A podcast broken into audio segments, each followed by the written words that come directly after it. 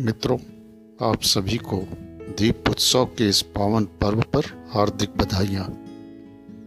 इस अवसर पर सुश्री महादेवी वर्मा द्वारा लिखित कुछ पंक्तियों द्वारा मैं आप सभी का अभिनंदन करता हूँ।